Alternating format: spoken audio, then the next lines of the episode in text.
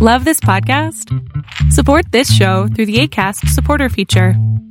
It's up to you how much you give, and there's no regular commitment. Just click the link in the show description to support now. Hey, it's Danny Pellegrino from Everything Iconic. Ready to upgrade your style game without blowing your budget? Check out Quince. They've got all the good stuff shirts and polos, activewear, and fine leather goods, all at 50 to 80% less than other high end brands. And the best part? They're all about safe, ethical, and responsible manufacturing. Get that luxury vibe without the luxury price tag. Hit up quince.com slash upgrade for free shipping and 365 day returns on your next order. That's quince.com slash upgrade.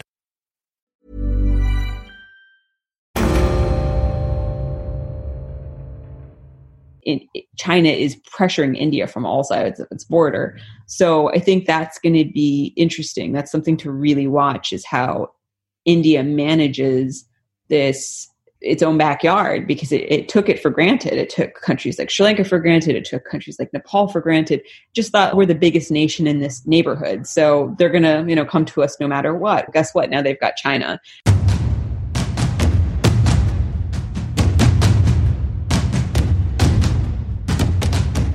You're listening to War College, a weekly podcast that brings you the stories from behind the front lines. Here are your hosts.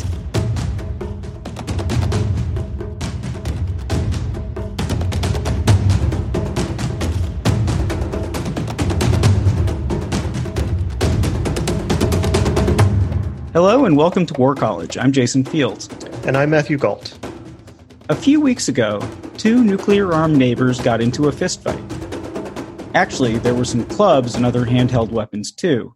It was bizarre, and people died, more than 20 of them on the Indian side. The Chinese have been more coy about their numbers. To get a grip on what happened and what it means for the future, we have Maria Abi Habib of the New York Times on the show. Abi Habib is a South Asia correspondent who is based in India's capital of Delhi. Maria, thank you so much for joining us. Thank you for having me. So, can you tell us a bit about the incident that happened in June? Yeah, so basically, it had been going on for several weeks and then it boiled over in June. And what had happened was the Indians had accused the Chinese of crossing over the line of actual control which is a like a rough demarcation of a border that's still disputed between the two countries. A lot of people don't really realize the geographies that are going on here, but you're basically taking like a swath of what was to like what in a fairer or just world or maybe those are hyper hypercharged terms would have been tibet. And tibet is actually spread across between india and china. A lot of people don't really get that and that's fine. And so basically the the indians accused the chinese of crossing this line. These countries have have not really demarcated their borders formally yet and it led to um, what we saw in june which was they actually went they with you know their own fists and clubs that were in some cases had like barbed wire wrapped around them some people say nails. They had combat and several died. By some estimates, there's a few dozen that died from the Chinese side, and there's definitely about 20 that died from the Indians. The Indians have confirmed it. They've been a lot more open with this, but even then, they haven't been super open. They had been denying for like weeks that the Chinese had crossed the border until it became too apparent that it, to hide. So, why did the Chinese cross the border? What we've seen is we've seen in in this post COVID world, what we've seen is we've seen China actually become even more territorial, ambitious, and aggressive. A lot of that stuff was happening even before COVID, but you still speaks to the Indians to this day, and nobody really understands why. This line of actual control has been in place for decades. This is the most serious, uh, uh, hot war that we've seen from India and China since they fought the Sino Indian War in the 60s. And about 2000 or or so died then. So nobody really understands why now. There are lots of theories. One of the theories is this was to show India that if it dreams of ever upstaging the Chinese as the leader of the developing world, which the Indians were doing in the wake of COVID, that they were going to bop them on the nose and teach them a lesson. some of the things that India had been doing in order to position itself as the leader of the developing world or the global south, as it likes to say. They had joined the executive board as the w, uh, of the WHO. They had invited businesses, Western businesses who had set up shop in China and say, hey, you don't like what's happening with China's secrecy? Yeah, we don't either. They really messed up on that coronavirus situation. So why don't you come and set up shop in India? We're open, we're a democracy, we're the world's largest democracy. Whether or not that actually transpires is a pipe dream for India because it has lots of red tape and terrible legislation that would make it very difficult for any businesses to set up shop and actually manufacture anything in a serious way. But it was making these moves to try to upstage China. And so there's a theory that was possibly it as well. So, what's the territory like? You mentioned that it's, it's mountainous for sure.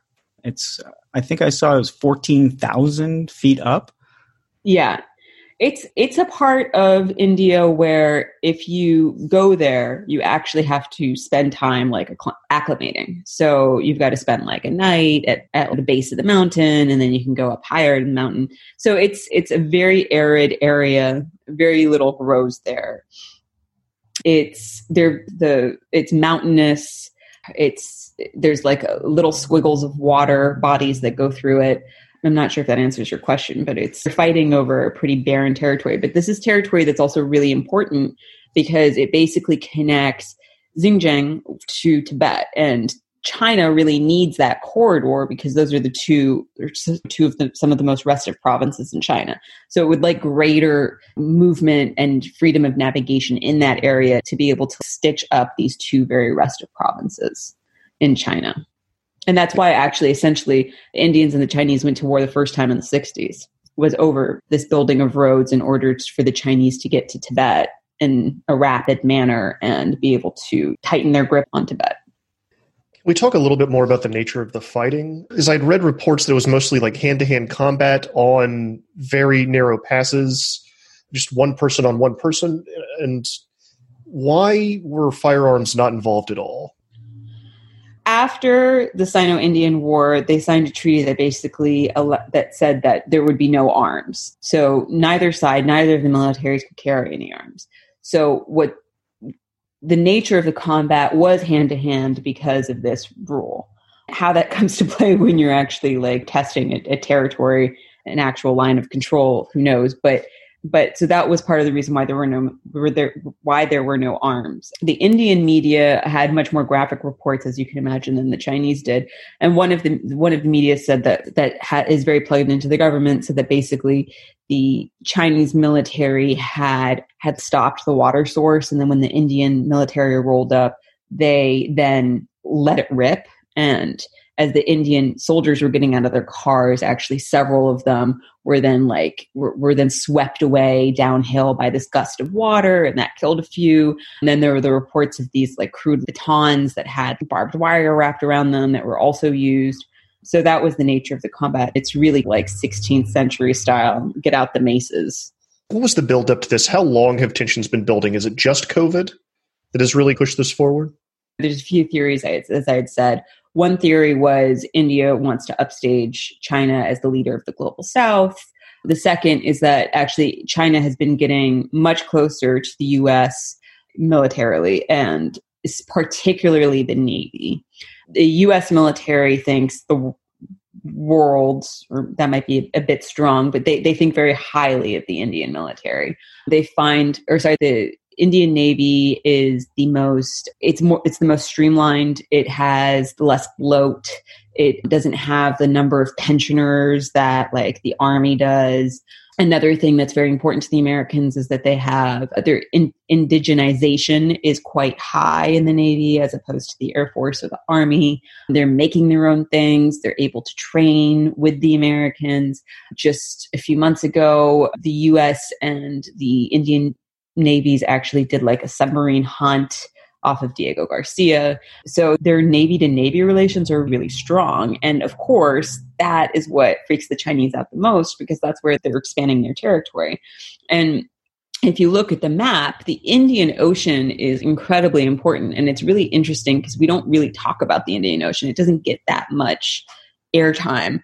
People talk about other bodies of water, South China Sea, but the Indian Ocean is where the majority of the world's trade goes through, and the and the um, Chinese Navy has really been making inroads. So they have an asset. The Navy doesn't itself have the asset, but the, the Chinese government, through its state-owned companies, has this asset, which is Hambantota in Sri Lanka.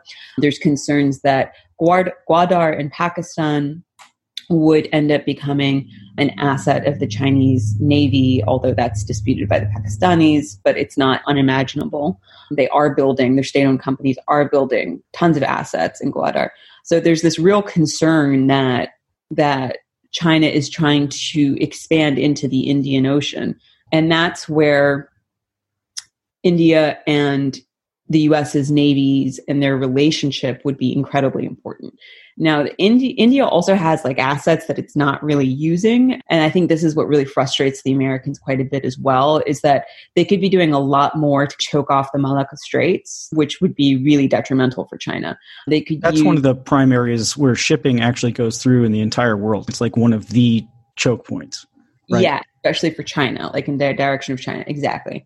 So they could be using their Andaman Islands to really try to contest China and the trade that it needs to, to flow into to well towards China. And so what the US would like to see is just more from India. And I think that the Navy relationship does allow that there's a lot of room to grow. Army to Army, not so much. Air Force, yes, but really it's the Navy where we're seeing a lot of growth and a lot of cooperation. And that really freaks out the Chinese.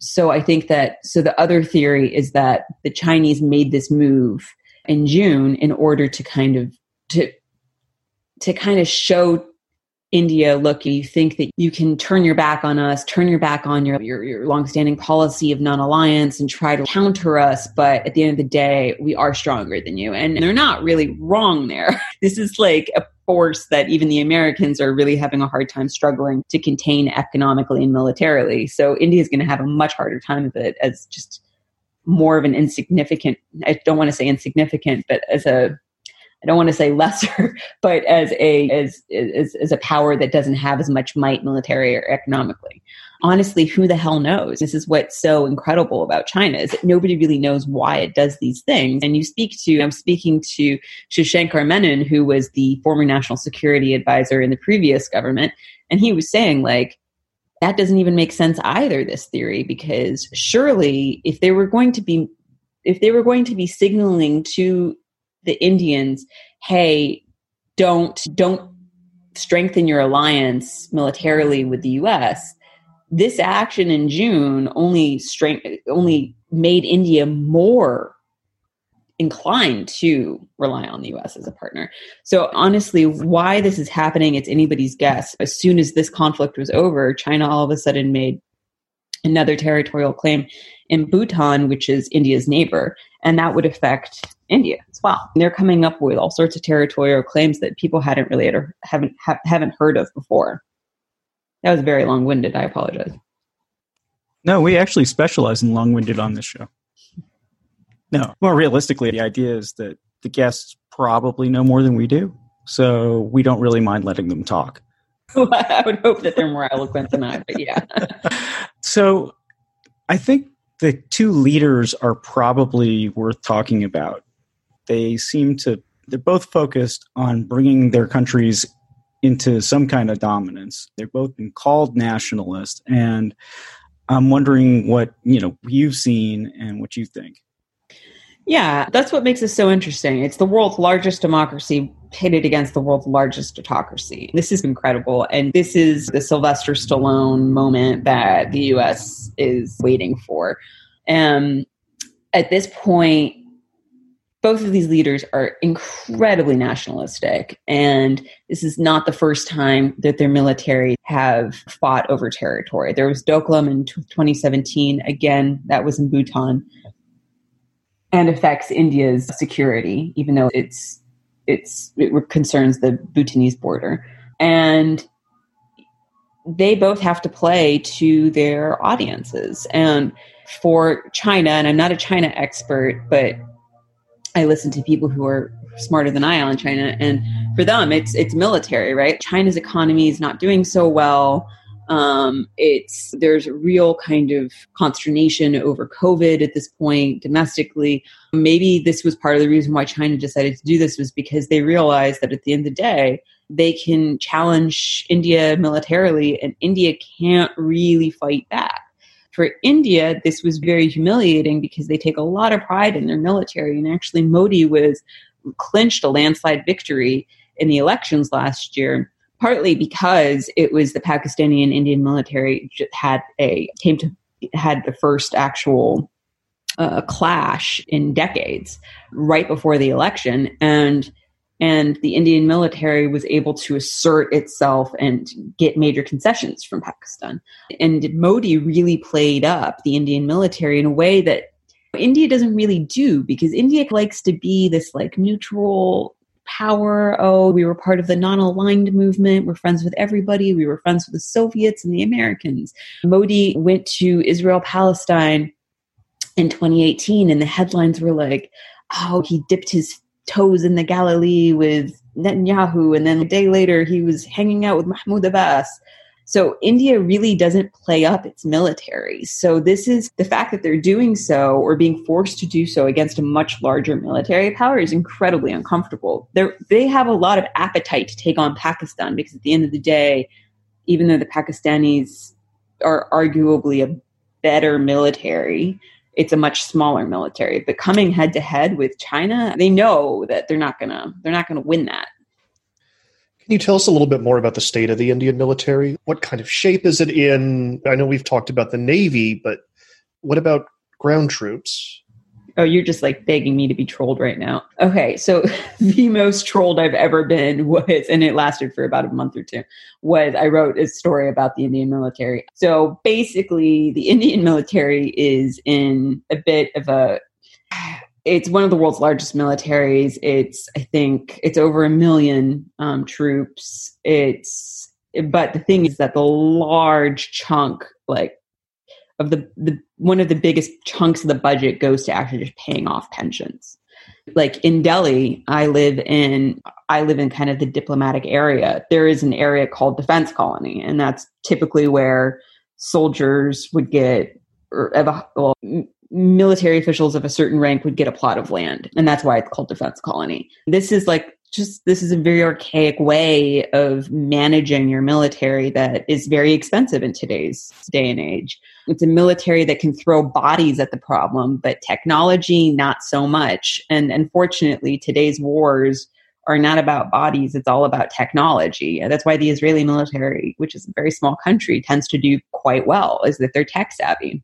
And and so the indian military it's so it doesn't have now it finally does it's like about six months old or something like that it doesn't have it did not have a joint chiefs of staff up until recently so basically in order to get funding the army would have to trash talk the navy and the navy would trash talk the air force and they're all working against each other and there was really not a lot of unity there. And so that was hugely problematic. And there was nobody just running, there was nobody kind of playing referee amongst these three. The, the three units of the military. It's very army focused, but very troop focused, troop heavy. Its Air Force relies on MiGs that are very old. It's now getting Rafales from the French not in the quantities that are needed. Its Navy is the best when it comes to indigenization and creating its own equipment. But the but unfortunately, the Navy, which is actually the most efficiently run and the U.S. military really loves, is the least funded. So that's the state of the military. And the thing is, is that India is like it's surrounded by so much water and it's really necessary for it to fund the navy in, in a much bigger way than it's really doing at this moment so it doesn't make sense for the military to be so army focused we're going to pause there for a break listeners we are talking about china and india and why they came to blows Quality sleep is essential. That's why the Sleep Number Smart Bed is designed for your ever evolving sleep needs. Need a bed that's firmer or softer on either side? Helps you sleep at a comfortable temperature? Sleep Number Smart Beds let you individualize your comfort so you sleep better together. JD Power ranks Sleep Number number 1 in customer satisfaction with mattresses purchased in-store. And now, save 50% on the Sleep Number limited edition Smart Bed for a limited time. For JD Power 2023 award information, visit jdpower.com/awards. Only at a Sleep Number store or sleepnumber.com. I'm Sandra, and I'm just the professional your small business was looking for. But you didn't hire me because you didn't use LinkedIn Jobs. LinkedIn has professionals you can't find anywhere else, including those who aren't actively looking for a new job but might be open to the perfect role, like me. In a given month, over 70% of LinkedIn users don't visit other leading job sites. So if you're not looking on LinkedIn, you'll miss out on great candidates like Sandra. Start hiring professionals like a professional. Post your free job on linkedin.com/people slash people today. Welcome back from the break, War College listeners. We are talking about India and China. And they've only got one aircraft carrier and they're building another. Is that correct? Yes. Okay. They not only are you know conventionally armed though these are all nuclear armed countries india china and pakistan. Do people actually worry about it coming down to using nuclear weapons in some of these confrontations or is that just so off the table that no one even worries about it? Yeah there is concern about that. Like you have you have nationalism mixed in with religion and that tends to lead to some pretty interesting policy decisions so basically what happened last year india and pakistan they had their first kind of like hot war in decades. And the indian air force crossed the border into pakistani airspace to bomb what an area that used to be very like terrorist heavy and there were lots of terror training camps there those camps had been evacuated for a while. There was a real concern for a while, for, for days, that the Indian military was going to actually use missiles tipped with with nuclear warheads to actually to hit back Pakistan. And and it caused some consternation actually within the diplomatic community. And there was like a real kind of diplomats fell onto two sides of this. One side was no, this was just posturing. The Indian military was never going to do that. And the Pakistanis were just playing this up as a threat to say, oh, look at how dangerous the Indians are under this Hindu nationalist government. There were, but there were also some diplomats who were incredibly concerned and thought actually, like, the Modi government could really go there. It's really hard to say. But I don't know. Maybe it's I just to see unicorns and rainbows, but I can't imagine the landmass and all of the population size. The Indian subcontinent is huge, but it would just be really amazing to see that. Anyway, sorry, I'm not really answering your question. No, I think you are. yeah, I think so too. Yeah, nukes are weird and unique and terrible. Has Modi himself talked about them at all? What is he like? What's come from him directly on China? Uh, nukes and yeah, I'm wondering about like nukes and China. What's the messaging from him been directly after all of this? So Modi, right after the skirmish and the casualties that ensued, he had a he got into like fatigues and he gave a very kind of nationalistic speech on the front line of the line of actual control where this whole skirmish happened bet- with the Chinese. And the whole the general line was we will not allow anybody to take one inch of India.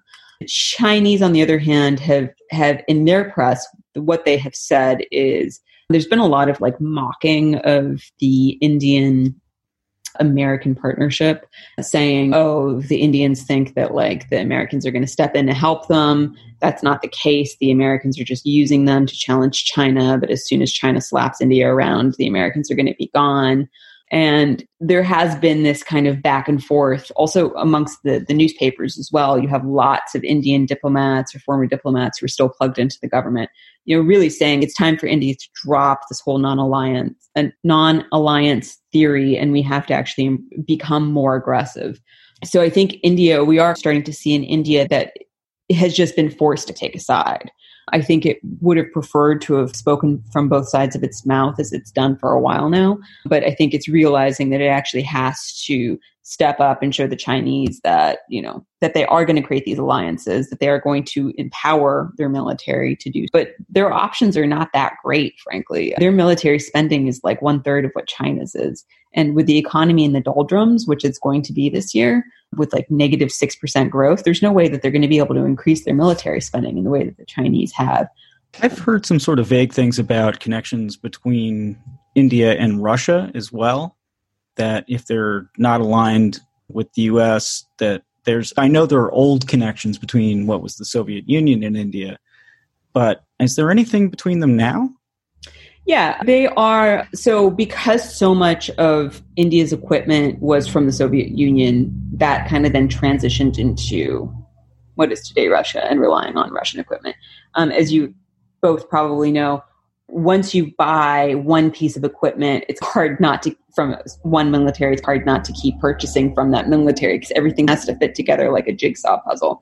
So, you can't just fit a French missile with a Russian anti-missile shield, for instance. And yeah, it's like picking between a Mac and a PC. You're buying into a whole structure. Exactly. You're buying into a whole structure. So the Indians are still very reliant on Soviet weaponry and equipment, but it's also archaic, something like 68%. And this is from Indian Indians India's reports from generals and also a parliamentary report that something like 68% of India's military equipment is so old it's considered vintage. A lot of that is Russian. And and so the Americans get very nervous because they want India to be all in. And India can't really be all in because it relies so much on Russian equipment.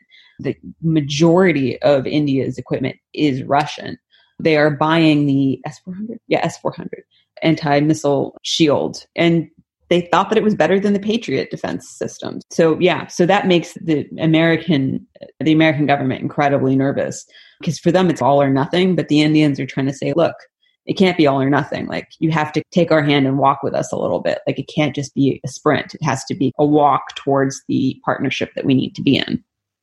Another thing I wanted to talk about a little bit, if we can, is what COVID response has been like there and how that's affecting everything. I know we've touched on it a little bit, but I'm just really curious about like how India is dealing with it and like what Modi's messaging has been on it and how, how people are responding to him. So on COVID, the response was uh, they locked down very, very early. Some people say they locked down too soon. The, the numbers are rising. India is one of the one of three of the most you know affected in the world. They've crossed the million mark in terms of cases. People do not seem to be dying in as great numbers as we've seen in the us or europe. Modi was really able to parlay the coronavirus into hypernationalism. So India was the first, at Modi's urging, India was the first country to stand where everybody stood outside and started banging pots and pans to say thank you to essential workers, other countries took that on, like the UK, and they found that as a point of pride. This has really worked out well for Modi in that sense, in order to continue to portray himself as a competent leader, the father of the nation. It's a lot of I am the father of the nation. And while the numbers are pretty high, it's people are not dying in the streets in the way that they feared that they would be like when we looked at New York. So he's considered to have done well on the crisis. However, the economic pain that is coming down the way is quite high. There were some other missteps, including with migrant laborers, but I think that's going to be forgotten about. But as long as the economy continues to be mismanaged, and the economy was being mismanaged even before coronavirus hit, eventually that will catch up to Modi. And he might pay for that electorally down the line. So Right. They, I'm going to get this wrong, but the he messed with the currency somehow, right? Yeah, demonetization. That happened right before Trump was elected. So that happened in 2016. Okay. Uh, I've got we've got just a couple more follow-ups if you or just a couple more questions if you've got time. Yeah, sure. Um sure. so something that we've one of the the words I've heard repeated as we've been talking over and over again is nationalism. I think it's fair to say that Modi's a nationalist. What do you think the consequences of this are going to be in the near term for India? Like this nationalist push? in the near term, I don't think the consequences will be very great because the opposition is in shambles. The opposition is run by the Congress Party and it's in shambles. And and I think that it's just going to be very hard for anybody on a national level to really compete with the BJP, which is Modi's party. However, they are not getting the state level governments that they really want. And once they have the state governments and then they also have the national government, that's when you could really start to see like major policy changes, which is what the BJP would like. That has been denied to them so far in the six years that they've been in power. I don't think there are going to be major consequences anytime soon. I think it's a lot's going to depend on the economy, and that's the way that we've always seen nationalists fall. Unless it's it's either a major war that they lose, like Hitler, or the economy going into shambles, which is what we're seeing now in Venezuela. We're not, you know, quite Venezuela at this point, and we're very far from Venezuela, let's say. But eventually it's going to come to haunt Modi because you can't have negative 6% growth, which is what is projected for India's economy, and then also create the like about a million jobs that you need in order to just keep people employed because that's how many like that's the scale. Like when we talk about India, we really have to remind people of the scale of it. This is 1.3 billion people people. In about 10 years, India will grow another America in terms of population. There'll be another 300 million people. And in order to keep up with, to keep growth levels healthy and provide jobs, they have to be creating about a million jobs a month. And without that, you're going to see major economic pain, which will result in major political pain for Modi. Do you think that this incident with China is going to carry over? Is this going to escalate from here? It's been a month, and it, from the United States, you're not hearing much. Or do you think that that's it? We'll see. So you're going to have the Quad. So the Quad is Japan, Australia, uh, India, and the US. They are strengthening their alliance and they've never come out and said, we don't like China, but the messaging is basically there, which is we want a free and fair Indo Pacific, which is what the US has renamed that region, that maritime mass. And India is inviting in Australia for the first time for the exercises, the naval exercises that it's had with the US and Japan called Malabar. So Australia will be invited by India into those exercises. This is something that makes the Chinese nervous. They have complained about this before and said that these four powers are trying to box them in. So I think it will be interesting to see what happens with Malabar. Malabar was postponed. It was supposed to happen about now. It will probably happen later on in the year because of COVID. I think what we're going to see more of is I think that this claim that China has made to Bhutan's border is going to be interesting and it's something to watch. Whether that parlays into a military action or not, it remains to be seen. But what we're also seeing now is like an economic war happening between China and India. And what what India has is scale, and everybody wants a part of that giant pie it's 1.3 billion people, only 50% of the country is connected to the internet. This is huge for any companies, especially those that are state owned, like in China, it has been wanting to to enter the market. They wanted to do the 5G network. It seems that the, India will deny them that. It's a growing middle class. It's going to be the world's. It's going to it's going to overshoot China fairly soon to become the world's largest population. And that combined with a growing middle class basically means lots of money. And so what India has done is that they created a new investment law in April, and that would basically mean that any investments coming from China would have to be reviewed by the government.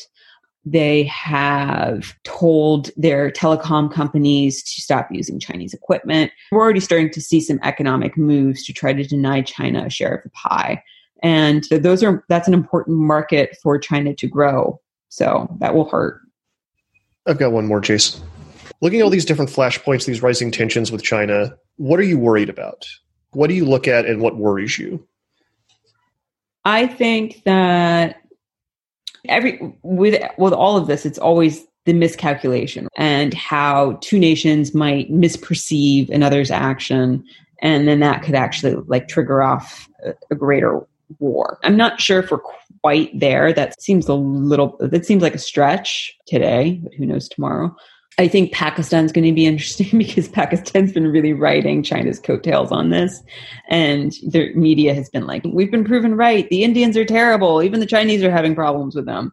And I think that what's really interesting is that really India has been boxed in this pretty phenomenal way. Like China is making a play for greater bilateral ties with Nepal you're seeing a lot of tension between India and Nepal. And this has been like big brother, little brother. That's the way they've referred to each other. That relationship's quite solid. So it's interesting to see it break down a bit, although it's still very important and valued by those two nations. India is now being denied container terminal in Colombo, Sri Lanka, and people feel like that has China's foot fingerprints on it because China has invested majorly in Sri Lanka you're seeing China build a lot of infrastructure in Pakistan in territory that India considers its own.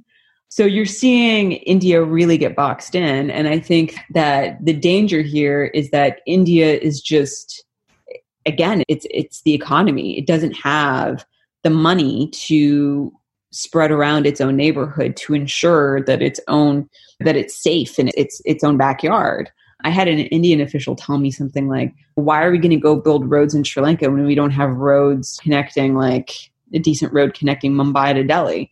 India is very well aware of the fact that it has a lot to invest it needs to invest a lot more domestically to, to do things like improve the literacy sanitary conditions and things like schools and things like that and infrastructure it can't really be competing with china in this regional way that china is is which is what the pressure point that China is using right now. Really, in, China is pressuring India from all sides of its border. So I think that's going to be interesting. That's something to really watch is how India manages this its own backyard because it, it, took it for granted. It took countries like Sri Lanka for granted. It took countries like Nepal for granted. Just thought we're the biggest nation in this neighborhood, so they're gonna you know come to us no matter what. Guess what? Now they've got China, and they're really using that. You see this all the time, which is like, oh, you don't want to give us that? We'll just go to China. And so you're seeing India finding itself in these uncomfortable situations where it's trying to manage how much it can really spend and invest and its neighbors versus just to keep China at bay versus what it would actually like to spend at home because India's own socioeconomic metrics are pretty down there. It needs to invest in its own people before it can invest in people abroad. Maria, thank you so much for joining us. It really helped us understand what's going on. That's it for this week, War College listeners. War College is a production of War College LLC. It is myself, Matthew Gault, Kevin Knodell and Jason Fields. It was created by me and Jason Fields. If you like the show, you can find us online at war underscore college uh, at Twitter and at facebook.com forward slash war college podcast. And we have a Substack, angryplanet.substack.com, where we break down the week's defense news. And also, we will be dropping some bonus episodes in the near future. There's also some changes coming to the show. You can read about them here. We will be back next week with more conversations about conflict on an angry planet. Please stay safe until then. This is the story of the one. As a maintenance engineer, he hears things differently. To the untrained ear, everything on his shop floor might sound fine, but he can hear gears grinding or a belt slipping. So he steps in to fix the problem at hand before it gets out of hand. And he knows Grainger's got the right product he needs to get the job done, which is music to his ears. Call, clickgrainger.com, or just stop by. Granger, for the ones who get it done.